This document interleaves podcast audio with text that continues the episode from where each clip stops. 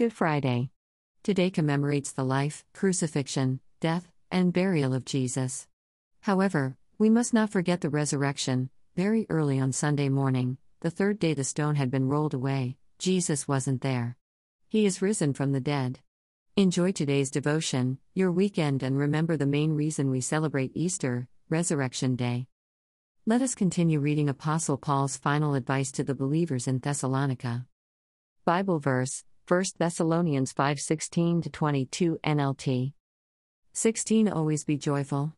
17 Never stop praying.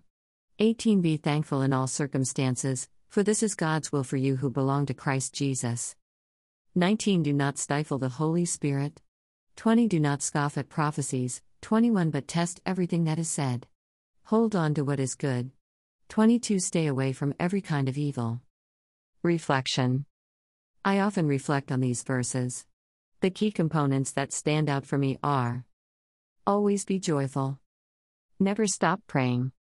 Test everything said. Hold on to good. Stay away from every kind of evil.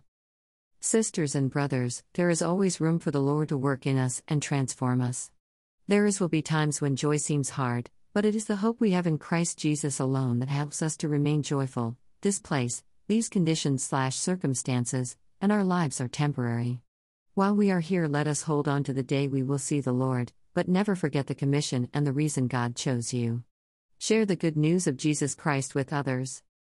Let us never stop praying or living for Christ. Prayer. Father God, we thank you for your love toward us and your amazing grace. Thank you for sending your Son Jesus to save us. Thank you for choosing us. Lord, forgive us of our sins, known and unknown. Lord, break our hearts for what breaks yours. Help us to be about the things that concern you. Equip us and lead us to live out our purpose with grace and mercy. Lord, help us to not be a hindrance to others. Reveal areas in our lives where these verses need to be lived out, then help us to be obedient and humble enough to allow you to graciously transform us in these areas of our lives. Lord, keep working on us. In Jesus' name, Amen. Dash dash. Do you have a prayer request? We would love to pray for you. Send your prayer request to prayerrequest at mariawhiteministries.com.